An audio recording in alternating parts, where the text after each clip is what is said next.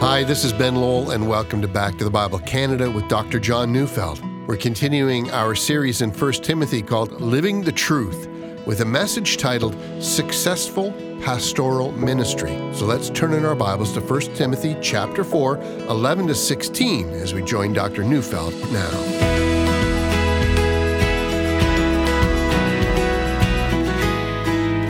I found a number of websites that explained how one could determine whether one is a successful surgeon. And a great deal that has to do with, you know, first class outcomes. One website said that you might be a mediocre surgeon and still have excellent outcomes, but that's only because you choose only to operate on the easy cases. But an excellent surgeon is one who has ideal outcomes, taking into account the difficulty of the surgery. You know, I think if we think about it, we can almost guess what constitutes a great surgeon. We might also have a mental image of what constitutes an excellent plumber, an excellent auto mechanic, or an excellent teacher. But and here's the rub.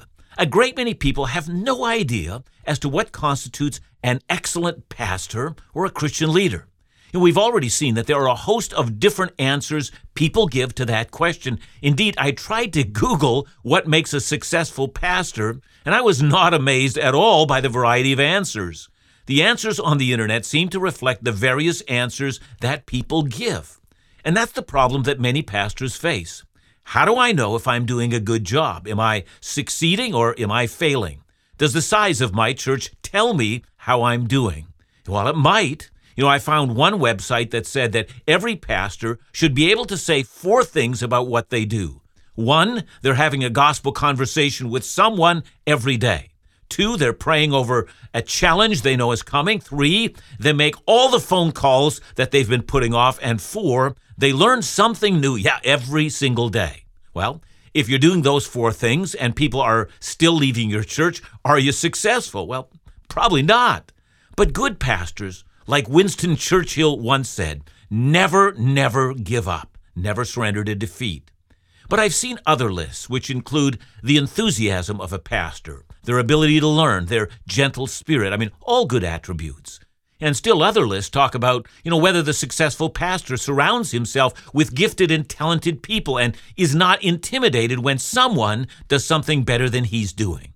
And still another said an essential ingredient is to be a fun person to be around. And oh my, the list just goes on and on. See, unlike other professions, a great many pastors struggle to know if they're good enough to do what they do. And even worse, they have no way of judging whether they're good enough, and that's a tragedy, and it's a recipe for a lack of fulfillment and joy. Well, 1 Timothy 4:11 to 16, I think, is a tonic to that kind of thinking. So let's have a look at what it says. Let's begin by reading the entire passage, and after that, let's take note of what we see. So these are Paul's instructions to Timothy. Command and teach these things. Let no one despise you for your youth, but set the believers an example in speech, in conduct, in love, in faith, in purity. Until I come, devote yourself to the public reading of Scripture, to exhortation, to teaching. Do not neglect the gift you have, which was given you by prophecy when the council of elders laid their hands on you. Practice these things, immerse yourself in them, so that all may see your progress. Keep a close watch on yourself and on the teaching. Persist in this, for by so doing you will save both yourself and your hearers. Well, you might notice at the outset that Paul gives Timothy ways of measuring constructive ministry by inviting Timothy to first pay attention to his public life and then second pay attention to his personal private life. So when it comes to his public life, well, Paul mentions three important matters, and when it comes to the private life, he's going to mention two more matters. So let's start with a public ministry of the pastor. Three points. Number one, it's found in verse 11 command and teach these things. Now, if you've been following me through this series, you will know what things Paul has in mind. You know, Paul's been speaking about false teachers and their errors and the confusion and division that has resulted by letting these teachers continue to have access to the congregation. Timothy is to take the false teachers out of ministry and then explain to the congregation in an understandable and in a practical way why these things are errors. He's to insist on sound doctrine and also to graciously, gently, and yet with clear teaching show what's true and what's false. And what's interesting about this command in verse 11 is that Paul gives it in the present tense. See, quite often the present tense in the Greek language is an ongoing present. The idea behind it is that the teaching sound doctrine and refuting errors is the ongoing task of every faithful and successful pastor. You know, over my years of pastoral ministry, I've noticed how often new teachings do come up, or sometimes it really is just a very old error but it's being dressed up in contemporary clothing so that it sounds to those who don't know like something new and exciting. But since we never know how often error comes up, we might wonder how a pastor or a preacher or a Christian leader can anticipate all the false teachings that will come up during his ministry. And the answer is that good teachers are deeply conversant with the essentials of the Christian faith. They understand historic Christian truths they know the doctrines of the nature of Scripture, the attributes of God, His essential nature. They understand what the Scripture has to teach about what it means to be human, both that we're in the image of God and that at the same time we've fallen from grace, we've inherited Adamic sin, we also sin willfully. We've fallen short of the glory of God. Good pastors understand and can explain the identity of Jesus, the Holy Spirit. They can articulate the gospel. They understand regeneration, conversion, justification by faith, so forth. They know the doctrines of the church, the doctrine of last things, as well as they can explain our hope, whether we face life or whether we face death. See, having studied the Bible well, they're able to articulate the very truths upon which everything stands. And false teaching always denies some essential truth. Know the truth well, be capable of showing where the essentials of Scripture lie. Be able to show why this stuff is essential to both your faith and every practical area of your life. And you should be able to do what verse 11 says command and teach these things. Now, number two, it's found in verse 12. Let no one despise you for your youth, but set the believers an example in speech, in conduct, in love, in faith, in purity. You know, in this verse, Paul is commanding Timothy that he is to maintain the respect of his people. And Timothy's danger is that he's young. And there's no doubt that some of the false teachers Timothy would have needed to take on would have been older than he was. And it was a natural tendency, you know, in young men to be differential to the older simply because they're older. And people often ask just, you know, how old Timothy was at this time. And I don't think he was in his 20s. I mean, let me tell you why I think that. Timothy was chosen to be Paul's traveling companion and his helper during Paul's second missionary journey. And we read about that in Acts 16 1 to 2, where it says, Paul came also to Derbe and Lystra. A disciple was there named Timothy, the son of a Jewish woman who was a believer, but his father was a Greek. He was well spoken of by the brothers at Lystra and Iconium. Now, if he's well spoken of the brothers in two churches, we have to assume that he's already accomplished something. He's not a child. So at the very least, we have to imagine he's either in his early or mid 20s. And for argument's sake, let's just say he's 22 years old. Now, then, the year of the event that we've just read would have been about AD 50. Let's then assume that the time of Paul's writing of 1 Timothy, well, it's now AD 63. It's a full 13 years later. And so, just for argument's sake, we might say he is, at the time of this writing, let's say he's a 35 year old man. Let's also assume that some of the false teachers are in their 50s. And then I think we get a proper picture of the scenario. No, Timothy is not a boy. He's not a boy taking on men. He's a young man in his mid 30s or perhaps even 40, taking on men older than he.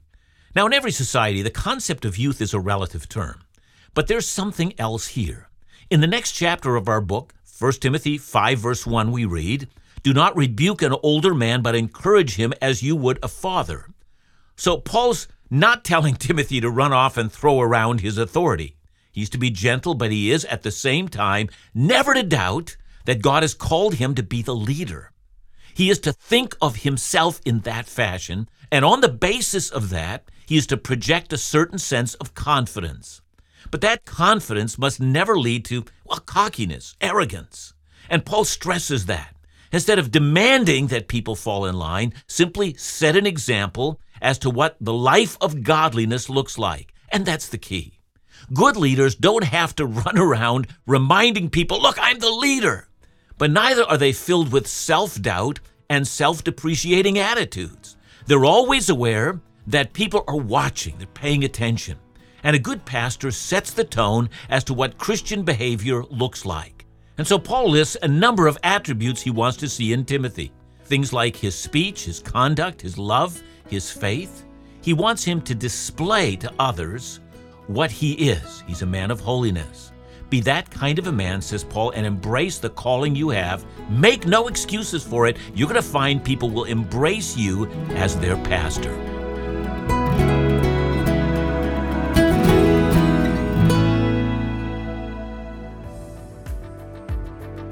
For many, the most misunderstood truths of the Bible revolve around the reality of heaven and hell.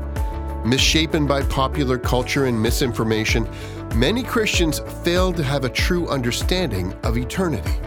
In response, Dr. John Neufeld and Back to the Bible Canada present a new book, Heaven and Hell. As we believe the truth about eternity is so critical, for the month of November only, this important book is now available for free as our gift. Bruce Ware, professor of Christian theology at Southern Baptist Theological Seminary, wrote about the book It is arguable that nothing in this life now matters more than knowing what happens then. Although this book is relatively short, it is packed. Readers will find excellent biblical exposition and incisive analysis that will inform their minds and inflame their hearts. To request your copy of Heaven and Hell today, or to send a gift to support the Bible teaching ministry of Back to the Bible Canada, call 1 800 663 2425 or visit backtothebible.ca.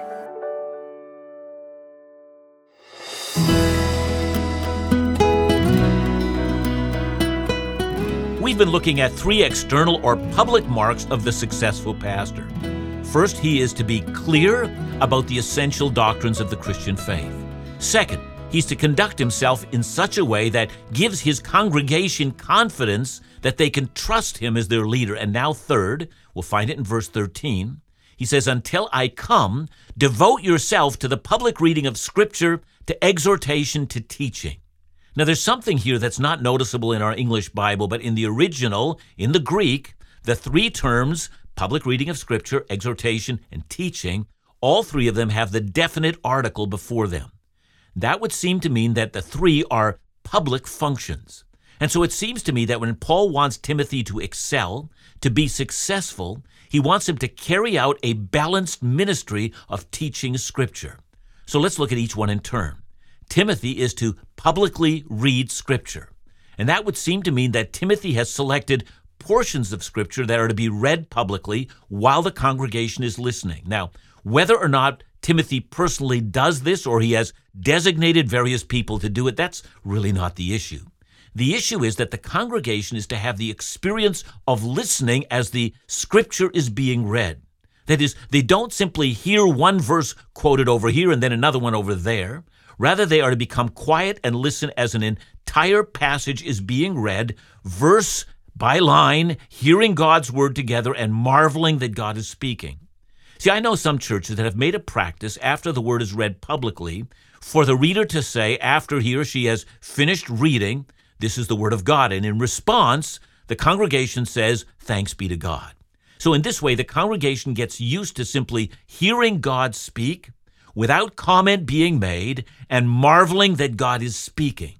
Now, the second portion of Timothy's Bible ministry is that he has to be involved in using the scripture probably the one being read now, to exhortation. And the word here, exhortation, means encouragement. See, most likely, Paul means that Timothy is to so explain the text in such a way that people are encouraged to apply it to their lives. And the focus here is that when the scripture that was read is taught, people don't come away with a history lesson or an abstract theological enterprise to engage the intellect. Rather, they're supposed to understand what God wants them to do, or to believe, or to hope in, or to rejoice over. Timothy is to teach in such a way that people actually know what to do about the text. And then finally, in his handling of the word, Timothy is to teach. Now, explain the text. You know, in our term, we might say, show it in context. help people to understand, you know, the historic background, help them to know how to handle the text in such a way that as they watch you teach it, you know, they can say, hey, I'm beginning to understand how to do this.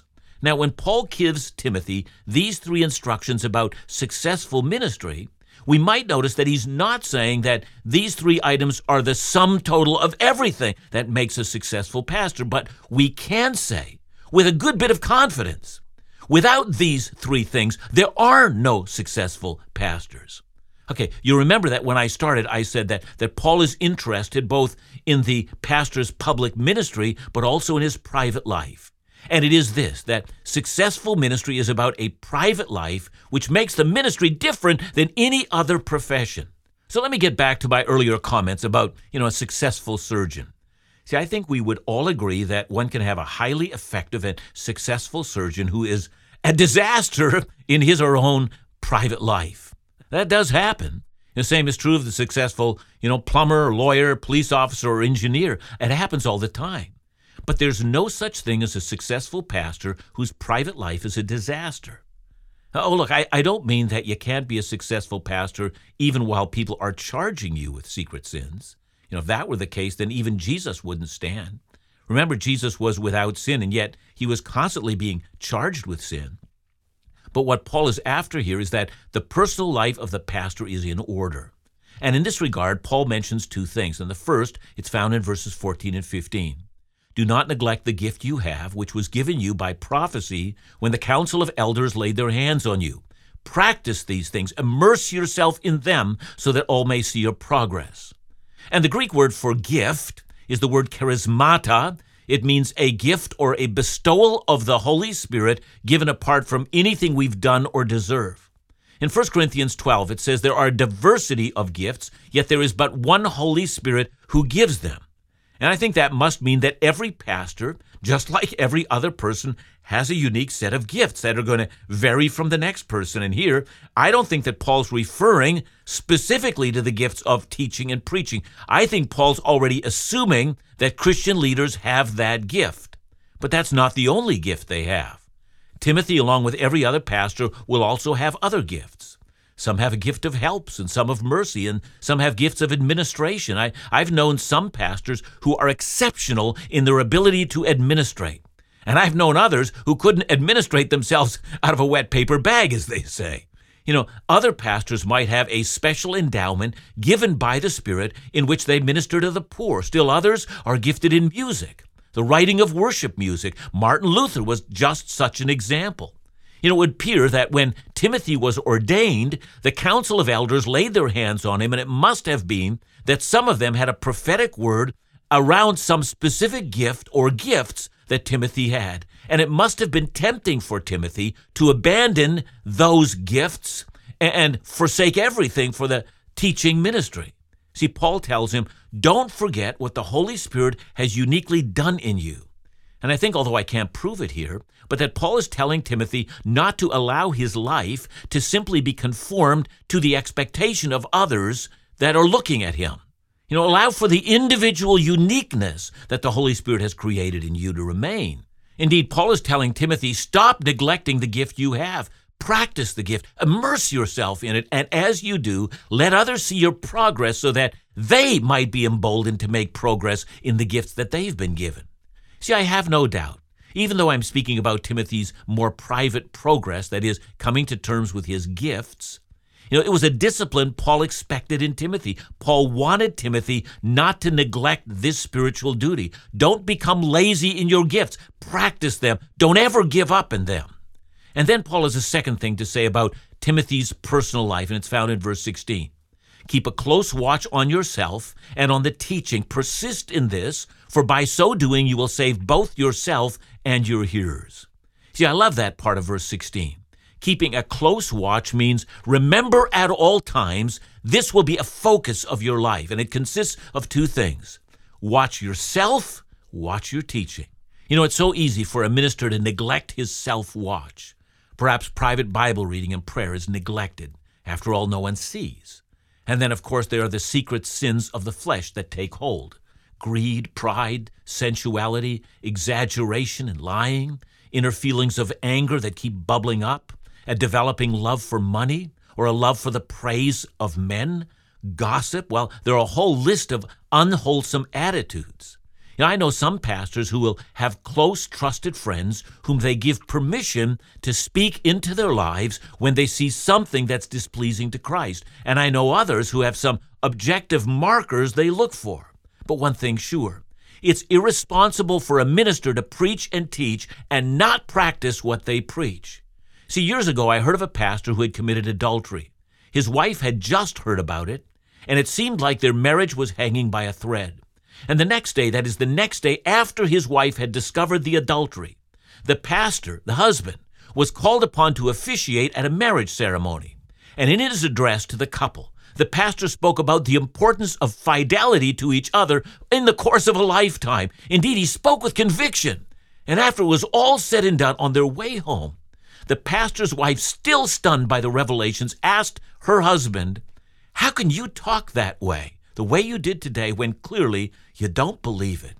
And as far as I know, and this is a true story, he said to her, I'm a professional. oh, the deceit that comes with such a statement. Watch yourself, says Paul. And then he adds, Watch also what you teach. I'm always reminding myself of this. I will be held accountable for every word that I have said in public teaching. And then Paul adds, do those two things, and you will save yourself and your hearers. Yeah, do this, and many people will come to Christ. But understand, it's not only for their sake, it's also for yours, Timothy.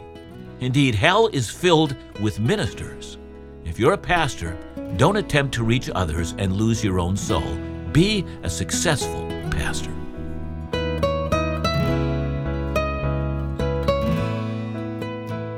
John, wow. That's all I can say. That last statement you made that hell is filled with ministers.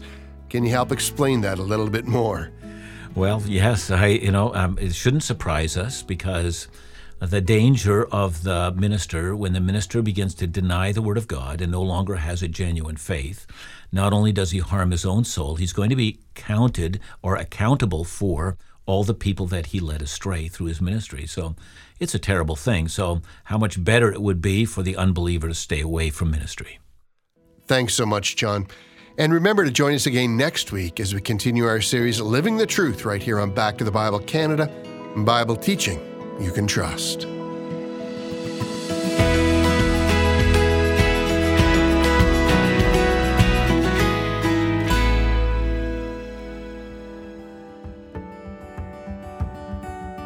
Momentum continues to pick up as friends look to travel with us on our 2022 Israel experience. Join us in this Holy Land adventure from April 24th to May 2nd, 2022, with Bible teacher Dr. John Neufeld, Laugh Again's Phil Callaway, special musical guest Laura Hastings, and the Back to the Bible Canada ministry team. Tour the Holy Land, walk where Jesus, Paul, David walked sail the Sea of Galilee, visit the Jordan River, the Garden of Gethsemane, David's royal palace, and experience communion together at the Garden Tomb.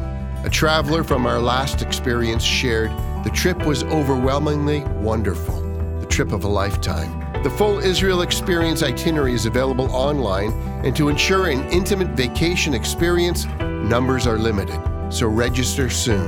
For more information, call 1 800 663 2425 or visit our events page at backtothebible.ca.